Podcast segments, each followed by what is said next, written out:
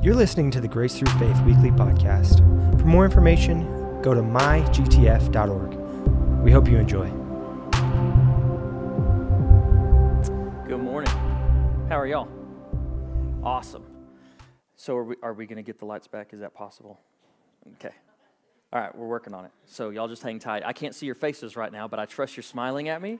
Okay, good deal. Hey, I want to, before I jump into today's message, I want to um, call you into a time of prayer in the next couple of weeks. Um, we're, we're at, as an eldership, um, fixing to start having some really important and uh, pivotal meetings uh, for our pastoral transition. And so I want to let you know kind of how that's going, but I want to uh, really officially call our church into a time of prayer and fasting. I'm going to have a meeting with our elders this week, and we're going to talk about kind of getting ready for those meetings. And we're going to kind of set some time apart to fast and to really press into the Lord. And so let me give you a quick update, and then I want to pray together. Um, we, so most of you, everybody mostly knows um, that we're uh, trying to search for the next senior pastor of Grace Through Faith, and our goal is to um, find some candidates. We've hired a consultant to help us do that. I've, I've told you all about that stuff, but we're entering into uh, in the next two weeks a time where they're going to present several candidates to us, and then we're going to start kind of um, starting some interviews. Our goal was to hire somebody by the end of the school year, and I'm very confident that we're going to be able to do that. Okay, and so um, we're kind of getting ready for that and, and kind of gearing up. And so up to this point, we've had um, 40, and this is the last time I checked the numbers, it's constantly going on. And so the last time I checked the numbers, we've had 41 quality candidates that have expressed interest in moving to Dumas and being the pastor of Grace Through Faith. Yeah. No, that's good news. I think that for, for Dumas folks, and uh, sometimes at, at GTF or, or, just in small towns in general, we think, would somebody ever want to move to Dumas uh, and do this thing, right? Um, especially if you lived here and you grew up here for a long period of time, it's like you see all of the the flaws. Eh, you know, whenever you're in your family, you know all your family's problems, right? and so here's the thing that I think that's happening right now in our country, but also in what God's doing for us, is a lot of people are looking for jobs.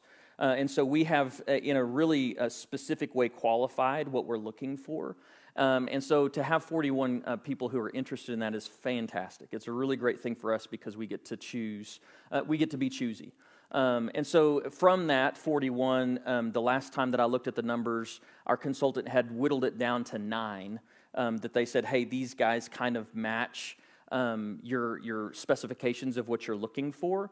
And so their goal within the next week is to get that down to six to five. Okay, and so um, really, here's the thing that I, the reason I, I want you to kind of have an update, number one, but two, we need to hear God. As elders, we need to hear the Lord and we need to hear what He's wanting and what He's doing. And, and we want to be in step with what the Spirit of God is doing in our church right now. And so I just want to call you to pray. Um, that's where our heart posture is. Um, we don't have a formula that's, we, we've done all the scientific consulting things, right? And now we just need to hear Jesus. And so as we enter into these meetings, it's like these guys are, are ready to go. And so we, as we find a person who is a quality candidate that we believe God is speaking, we are going to have to move fast because there's other churches looking for pastors too. And so I just want to, I want to pray, spend some, uh, just a second praying for uh, this morning. And I want to ask you, as you begin to think about this in the coming weeks, um, to be praying for GTF. Now, now more than ever, um, we need to, to have God's leadership among us. Amen? So join me in prayer. Father God, we come before you, and Lord, as, as the shepherd of this house, I just surrender this flock to you.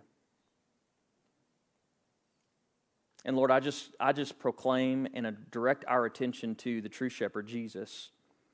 And Lord, we've said this several times, but we say it again today. We trust you. We trust your leadership. We trust that you're a good shepherd. We trust that you lead us into good things. And so, Father, as, as change and transition happens, Lord, it's, it's never comfortable, but Lord, we trust that you're moving us into a season where greater things can happen and more of your fruitfulness can be born for Moore County through grace through faith. And so, Lord, as, as our elders have these meetings in the next couple of weeks, I just pray for a sensitivity to what your Spirit's doing and what you're saying. I pray, Father, that as you bring candidates and, and we get to meet their families and all those different things, I just pray that there would be a, a, a true sensitivity to where you are and what you're saying. And Lord, as you, as you reveal, God, our, our commitment, God, is that we're going to follow, that we're going to obey. In Jesus' name, amen. All right, if you have your Bibles, if you would open those up this morning to Mark chapter 5. Mark chapter 5, and I'm going to be finishing up uh, uh, uh, the series that I've been in through the last month titled The Jesus People. Next Sunday, we have a special guest. Many of you know Greg Canada. He's going to be with us again. And, and I've been trying to get Greg here a little bit more often um, in this window of 2020, 2021, just because Greg is, he, he, he does prison ministry. And there's not a lot of prison ministry going on right now. And so he's very available. And so we love Greg a lot. And so he's going to be here next Sunday. Um, and it's going to be a powerful time. But today I want to finish up this series. And we, in this series, we've been talking about who the Jesus people were. Um, Matthew 121 says, this was the, the angel talking to Gabriel, talking about Jesus being born. It said, Mary will bear a son, and you shall call his name Jesus, for he will save his people from their sins. And the reality of what Jesus came to do is he came to, yeah. Sorry, I'm feeling a little, little emotional and blue right now. Would you help them, please, Pastor Bo? Thank you. And so, one of the things that Jesus came to do was to seek and to save those who were lost, people who were, who were uh, rejected by society and failures and had been separated from God through their sins. And listen, that includes every single one of us, right? And Jesus, the reason that he came was to seek and to save his people, those who would not be ashamed of him and to, be, to, to cause their allegiance to be known that they are Jesus' people. And so as we come out of our sin, that's not where we stayed. And in 1 Peter chapter 2, the Jesus people become the chosen, the royal priesthood, a people for his own possession. That's good news. The Jesus people are people who have been saved and brought out of a place of darkness and sin and, and reestablished in a relationship with Jesus Christ and God the Father. And so here's the thing here's a couple things that we've talked about throughout this, this series. Jesus people, as we've been looking about at characteristics of who Jesus people are, the characteristics that they exhibit, Jesus people sacrifice. If you want to become a Jesus person and you want to follow Jesus, one of the things that you cannot get away from is that you will be called into a lifestyle of sacrifice, sacrificing your life for His. Last week we talked about how Jesus people do the stuff. Do what stuff? Do the stuff that Jesus taught. Whenever Jesus he, he gave a commission to his apostles. He said, Go into all the world baptizing and teach them to observe everything that I've commanded you. And the thing that kind of strikes me is if you believe in Jesus, if you claim to have faith in Christ, but you never do anything that he taught you to do, are you really a Jesus person? And James, that's where we read last week. James was, this was something that was really um, firm inside of his soul. He, he said that if you have faith without works, your faith is actually dead. It's useless. If, you're, if you claim to be a Jesus person, but you never, ever do anything that he said to do, you don't forgive your enemies, you don't worship him, you don't do anything that he taught, are you really a Jesus person? See, our life needs to align with who Jesus calls us to be, and then we are proven to be Jesus people. This week, what I want to do, the last characteristic I want to look at, is that Jesus' people are hungry. How many of y'all hungry this morning? Well, I want you to look at Mark chapter 5, and we're going to look at a certain lady. And many of you have probably read this story many, many times, but I want you to look at it through a different lens today. I want you to kind of get a fresh perspective because I don't want you to focus on the miracle that's fixing to happen.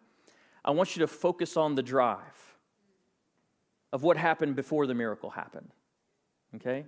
And this is the lady who pressed through the crowd. And the reason I'm calling her the lady who pressed through the crowd is because many of us refer to this woman as the woman with the issue of blood, right? But I want you to see the lady before the miracle who pressed through, who had some force in her life. She was hungry.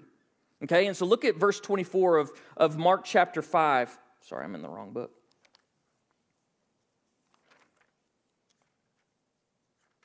And as we pick up this story, Jesus is on the way. He's been invited to a guy named Jairus' house to actually go heal his daughter. Jairus sought Jesus out and he said, Hey, my daughter's sick. Could you please come minister to her? And I believe that she'll be healed. And Jesus is like, Sure, let's go. And on the way, they're interrupted or intervened by this lady who got through the crowd. And it says in verse 24, and a great crowd followed Jesus and thronged about him. And there was a woman who had had a discharge of blood for 12 years, and who had suffered much under many physicians, and had spent all that she had, and was no better, but rather grew worse. She had heard the reports about Jesus and came up behind him in the crowd and touched his garment.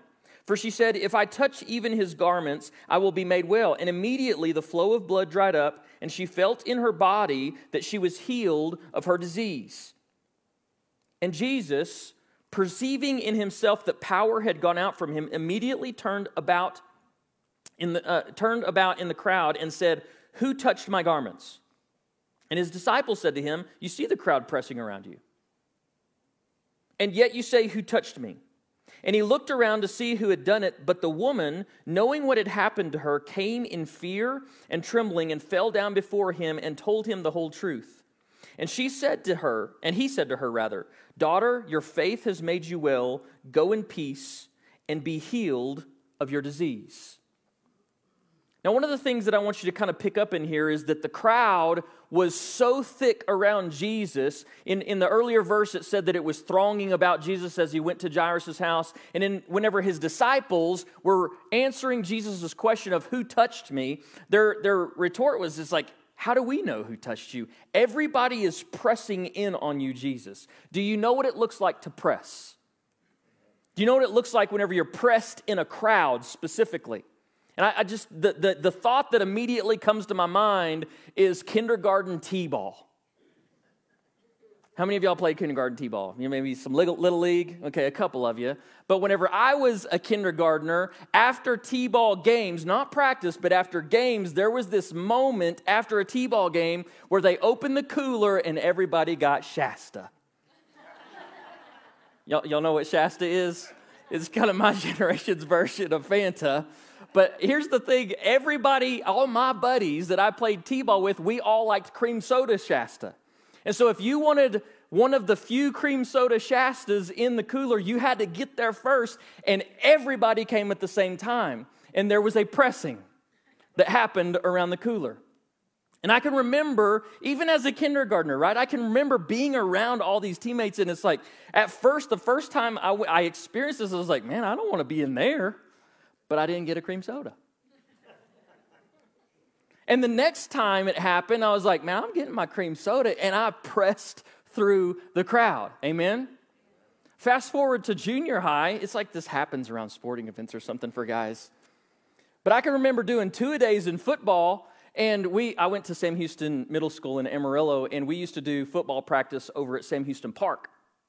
And in Sam Houston Park, there was a terrible setup for watering football players after two a day practices. They had this little bitty fountain. Y'all remember the little bitty fountains with the little, little pedal on the bottom of them? That was what the whole team got to drink out of after two a days in middle school. And so I can remember it was even worse than kindergarten T ball, and there was a crowd gathered around this fountain. And if you wanted water, you had to press through because you only got like five minutes for water, right? This was before the day whenever they cared if you died in the middle of practice. And so it's like if you wanted to get water, you had to get pushy. Here's the thing that I see in this woman that I want to emulate in my life. If I want everything that I need out of the kingdom of heaven, I need to press in. I need to push through. There are all kinds of excuses that I can come up with of why I don't need to give 100% today in my faith walk. But what I see in this woman was she had this desire and this need to get to Jesus and this hunger inside of her that she pressed through the crowd. People who are hungry press in. And whenever they press in, they get what they need. It's, it's amazing to me whenever I just look at my life. I'm not talking about yours, I'm just talking about mine. Is that whenever I approach God in a really lazy way, I don't get everything that I need. And it's not his fault, by the way. But in those moments in my life, whenever I'm really running after Jesus and I'm really intentional to push in, and it's like, I really need you to do something in my marriage, or I really need you to do something in my, in my personal heart because I'm getting bitter. I really need you to do something in my finances. It's in those moments that I see breakthrough, like we were talking about just a second ago. Jesus people are hungry. Not all Jesus people exhibit that hunger. There's a lot of times in my walk that I get lazy, but one of the things that I can tell you is whenever Jesus people are really going after Jesus, it's because there's this hunger inside of them. Other people who followed Jesus that were hungry, if you think about the, the friends that brought the paralytic that, that they wanted to see Jesus touch and be healed, it's like they ripped the roof off the meeting place, right? They let nothing stand in their way from getting their friend who couldn't walk to the guy who was making the lame walk. Nothing could stand in their way, not even construction.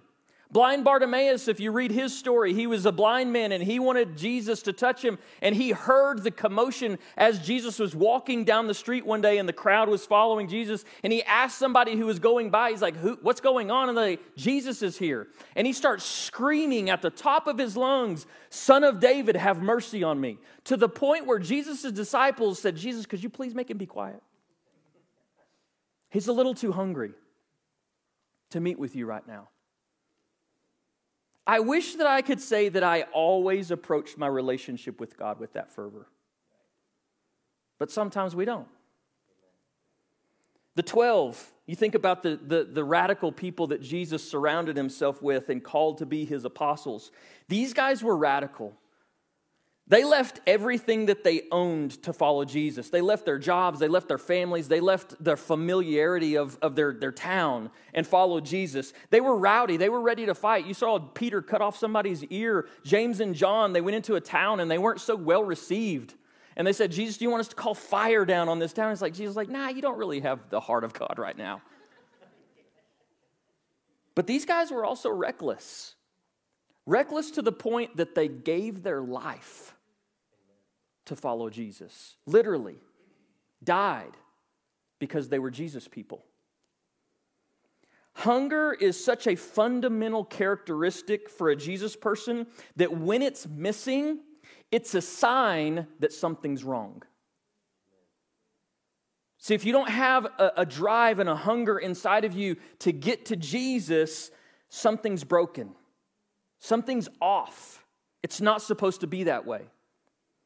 Now, it's important to understand what Jesus people are hungry for. See, they're not hungry for another sermon, although sermons are good. They're not hungry for another song. They're not hungry for a Sunday at church. They're hungry for Jesus. And the reason that I listen to sermons, the reason that I, I consume worship, right? And I play worship in my, my, my car and I pray worship in my office is because I want to experience a moment with Jesus. See, what Jesus people are hungry for is Him. Now, Jesus people aren't just hungry, they also have a fire in their belly. I want you to think about that for just a second. Jesus was a fiery dude. He's the Prince of Peace. He was a very gentle, kind, it's like the, the fruits of the, the Spirit he exhibited in perfection. But one of the things that you can't say about Jesus is that he was dull, that he was complacent. He was a fiery dude. If you read through scripture, you see these things about God. And one of the things that it reveals in, in the book of Hebrews is that our God, you can insert here Jesus if you want to, our God is a consuming fire. John, the apostle, whenever he wrote the book of Revelation, if you've ever read the first couple of chapters of Revelation, it kind of gives you the context of how John got this book. And it says that he was in the Lord's presence one day on the island of Patmos, and he heard this voice behind him. That's where the whole book comes from. It's the revelation of Jesus Christ. And as John hears this voice behind him, it says he turned and he said, The, the voice was like a trumpet. And he turned and he looked and he saw one like the Son of Man, and his, his beard and his hair was white as wool, and he had fire in his eyes. Jesus is a fiery dude. Jesus came, he says this. He came to release a fire on the earth. See, one of the things Jesus talks about whenever he's teaching, I think this is in Matthew chapter 16. I'm probably getting that wrong right now, but one of the things he says, don't assume that I came to bring peace to the earth. I didn't. But I came to bring a sword. And I desire to release a fire upon the earth. And he says, and in that reality, the point of his teaching is that what you'll see happen from this point forward is that in a person's household, a father will turn against his son, a daughter against her mother, a father in law against his daughter in law. It's like there's this thing that happens if you want to become a Jesus people that Jesus is a divider in the earth. You either love him or you don't. Jesus was saying there's this reality and this fire that I'm going to release on the earth that it's going to divide people. It's going to divide nations. It's going to divide the entire world on one subject. Are you a Jesus person? Jesus is the Prince of Peace, but he comes with fire to establish that peace. Now, it stands to reason that if Jesus is a fiery dude, then Jesus people might be a little bit fiery too, right? Now, listen, if you're a follower of Christ and, and, and, and it's like you find yourself in a place today where it's like, I don't really feel like I have the fire, I'm going to talk about that here in just a second, and I want to help you get your fire back. But one of the things that you cannot deny is that if you're a follower of Jesus, if you're a Jesus person, you're called to be fiery. As a matter of fact, Jesus came to baptize Jesus' people in fire. It's what Matthew chapter 3 says. I want to read it to you. It's going to be up on the screen for you. This is the John the Baptist, and he was prophesying about Jesus. And whenever Jesus comes, and he says in verse 11, I baptize you, this is John talking, I baptize you with water for repentance, but he who comes after me is mightier than I, whose sandals I am not worthy to carry. He will baptize you with the Holy Spirit and fire. His winnowing fork is in his hand, and he will clear his threshing floor and gather his wheat into the barn, but the chaff he will burn with unquenchable fire. You remember the upper room, Acts chapter 2? You remember the story? Jesus told his disciples, He said, Listen, this, this scripture's on the back wall right here. They had a mission to do, and He said, I'm releasing you into the world. But do not leave Jerusalem. Stay in the upper room until you receive the Holy Spirit that was prophesied, that my Father promised that He would send to you. And they stayed there and they prayed and they pressed in. And on the day of Pentecost, the Holy Spirit was poured out. He baptized, this scripture was fulfilled. He baptized them in the Holy Spirit, and it says in Acts chapter 2 that something that looked like tongues of fire sat on their heads. There was a fire released among the Jesus people. Some of you are already sitting here, you're asking yourself this question, but, but what if I'm not a fiery kind of person? See, whenever I say fiery, I don't mean loud. Whenever I say fiery, what I mean is passionate. Jesus' people are intensely passionate about Jesus. And maybe you're a more subdued person, you're quiet in your personality and all those different things. Listen, there's this fire that burns inside of us. Jeremiah spoke about it. He's like, it's like this fire shut up in my bones. And it drives me what? To follow Jesus to do what he's called me to do, to sacrifice, to do the things. Jesus' people are hungry. Now, here's the thing that I think as you kind of think about this fiery person that we're following in Jesus is we need to embrace the fire. Why? Why do you need to become fiery? Is because Jesus has called you to a mission. Just like he did the 12. Acts chapter 1 says this And while staying with them, he ordered them not to depart from Jerusalem, but to wait for the promise of the Father, which he said, You heard from me. For John baptized with water, but you will be baptized with the Holy Spirit not many days from now. But you will receive power when the Holy Spirit, verse 8 says, whenever he's come upon you, and you will be my witnesses in Jerusalem and all Judea and Samaria and to the ends of the earth. God has called you to reach your family. Jesus people. He's called you to minister to your friends and your coworkers, your city, your school. And if you're going to do that, um, if you're going to exhibit the fire inside of you, you have to begin to churn in your soul and to yearn for the hunger of God so that you can exhibit to the world the light inside of you. The reason that you need to embrace the fire from Jesus is so that you can do what he's called you to do. You won't be able to do it without it. This was imperative that he told his disciples, do not leave Jerusalem until this happens. Get the fire deep inside of you and then go and keep going and keep going. Fire isn't bad. But you know what is bad? Being lukewarm. I want you turn over to Revelation chapter 3, and I want you to. I know almost everybody in the room and everybody listening online has, has heard that, te- that term before, lukewarm, but I want to read this again this morning with this in mind. Jesus' people are hungry. And if you want to continue to generate hunger inside of your soul for Jesus, you cannot be tepid. It can't be there. And whenever you find moments in your life and, and, seasons in your life, whenever you feel this lukewarmness begin to settle on your faith, do everything in your power to solve that. Revelation chapter 3, verse 14, Jesus is preaching and prophesying to the seven churches. And he begins to talk to the, the church in Laodicea, and it says, And to the angel of the church in Laodicea, write, the words of the Amen, the faithful and true witness, the beginning of God's creation. I know your works. You are neither cold nor hot. Would that you were either cold or hot. So, because you are lukewarm and neither hot nor cold, I will spit you out of my mouth. For you say, I am rich, I have prospered, and I need nothing, not realizing that you are wretched, pitiable, poor, blind, and naked. So I counsel you to buy from me gold refined by fire, so that you may be rich, and white garments, so that you may clothe yourself and the shame of your nakedness and it may not be seen, and salve to anoint your eyes so that you may see. I want you to think about that term lukewarm and think about your own life, okay? Do you like tepid coffee? Ah. Well, if you do, you're weird.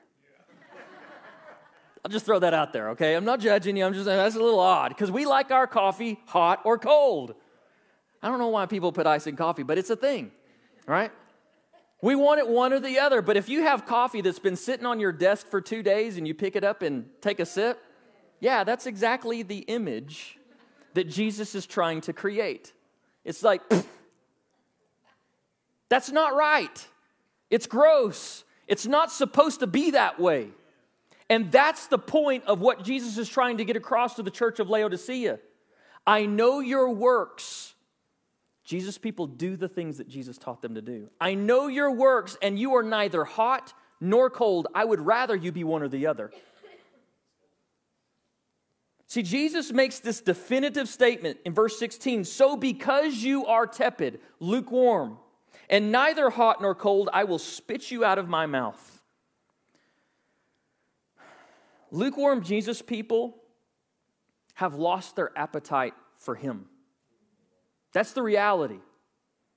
In solving this, what Jesus says in verse 18, he says, I counsel you to do this. If you want to solve the problem of tepid Christianity, this is what you need to do. You need to recognize that you need him.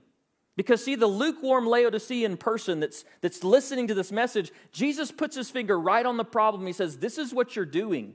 You're, you're saying, I've prospered and I don't need anything anymore. And I think that whenever we have that attitude, and listen, this is a we thing, we've all been here. Whenever we begin to see successes and we begin to rack up wins in our journey, we begin to forget the fact that we need Jesus. We lose sight of the fact that He is the one who is the fire within us that's caused us to win. Now, if you've lost your fire, I want to help you get it back. Look at verse 19. Let's continue to read in Revelation chapter 3. It says this He goes on. He says, Those whom I love, I reprove and discipline. So be zealous and repent. Behold, I stand at the door and knock. If anyone hears my voice and opens the door, I will come in to him and eat with him, and he with me. Now, if you're here today and you're a Jesus person and you've lost your fire, you begin to really kind of take inventory of your heart. You go, you know, I'm, I'm really not that hungry. It doesn't bother me that I haven't had an encounter with Jesus in a very long time. Whenever I worship, I really don't have this, this connection and intimacy with God. Whenever I read the word, it's like there's no revelation there. Have you ever been there before? I have. And if you're in that place right now, I want to help you with it because we all need that in our life. This is what Jesus says. He says, You know, this is where you are. Listen, I love you, and that's why I'm pointing this out. I discipline those whom I love, and that's the only reason I'm talking about this with you. Not because I hate you. You know, I think that whenever we hear the imagery of Jesus spitting us out of our mouth, we, we struggle with all of the rejection, right? But Jesus reveals the motive. He loves you. That's the reason he's pointing this out. He wants you to be close. He wants you to have hunger. He wants you to burn and have passion inside of your soul for him. And so he said, This is the solution. Come to me, okay? And I want you to buy from me all these things. And he gives several things, but he gives these two really specific things to do be zealous and repent. Be zealous. Now, that word zealous means to desire someone intently and to pursue them passionately. It can be a person or a thing, right? It can be an object or a person. But whatever it is that you're zealous for, you have fire for. Whatever it is that you're zealous for, you're hungry for. Amen? And so, what Jesus says is, He says, What I need you to do if you're going to correct this in your life is be zealous and repent. Turn from your, your, you know, this place of being lethargic in your faith and lazy in your faith and immobile in your faith and begin to reach again. See, one of the things that we have to do if you want to begin to generate a hunger inside of your soul and a fire inside of your spirit for Jesus again is to take a step. You have to. How is it that you're going to get back into the gym? You got to go. It really, I mean, it, you, you, can't make it too, you, can, you got to do all the, the, the emotional gymnastics to get yourself motivated to go do that. But at some point in time, you got to get the keys and get in the car and go. And what Jesus is saying is, is if you want to solve this, take a step. Come to me. I counsel you to buy from me. Take a step towards me. This is what James says. In James chapter 4, he says, Draw near to God, and he will draw near to you. Take a step. If you need God to move in your life again today, initiate it. And here's what you're going to find if you'll do this is that Jesus is the one who's more zealous for you than you are for him. See, the image that Jesus gives of this door, okay, he gives this commandment. He said, if you want to solve this, be zealous and repent. Behold, I stand at the door, and I'm the one knocking. All you got to do is turn the knob and open up to me. Take a step. And whenever you and I, we take a step, whenever we draw near to God, we discover this reality. It's like, oh, you were here all along. Oh, you were pursuing me. I thought that I was, you know, I had lost you and that you were far off, but He was right there. All we have to do to solve the hunger issue in our heart is to repent and go, God, I don't want it to be this way. And we go to the door that has been being banged on for many days now, and we turn the knob. Take a step. Here's what I want to do this morning. I think that there's some of us that God is speaking directly to you right now. Yeah, worship team, if y'all go ahead and come on up. God is drawing you into this place where He's making you realize that you haven't had any hunger. You've just kind of been going through the motions. It's like I, I listened to the sermon and I, I read my Bible and I, I, I sang the song, and it's like there's no intimacy, there's no passion. Jesus' people were not made to live that way. Whenever you see inside of you this lack of hunger, it's just a sign that something's wrong. You haven't committed the unpardonable sin you haven't gotten to this place where you, you can never come back to God. It's just there to make you aware of the reality. It's like, you know what? I'm not made to live like this. And whenever you have that knowledge inside of your soul, do something about it. So I want to ask you to stand with me this morning. If you need communion elements, if you just raise your hand, we have some ushers that would be glad to get you some in your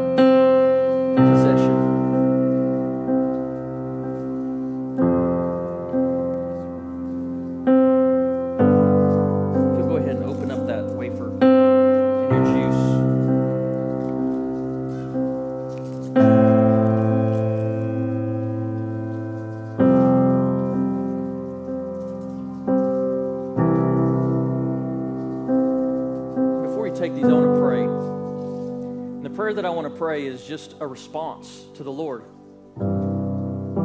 And that response is you taking a step and saying, Jesus, I want to be passionate again. I want the fire. I want the hunger deep within me that causes me to pursue. One of the things that I pray for often in my relationship with the Lord is God, would you give me the want to? I don't know if you've ever experienced that, but there's, there's times whenever I recognize within me, it's like, I don't really want to.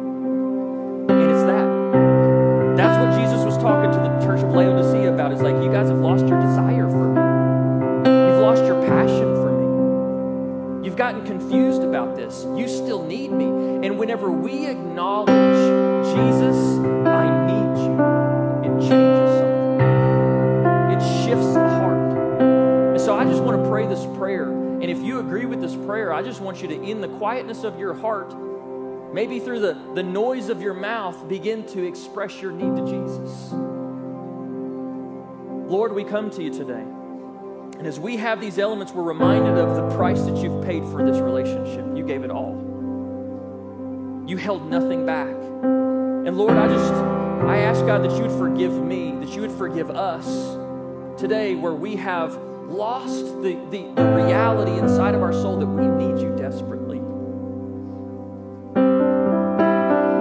You are like air in our lungs, you are like blood in our veins. We cannot have life without you. So, Jesus, would you restore the hunger and the fire in your people today.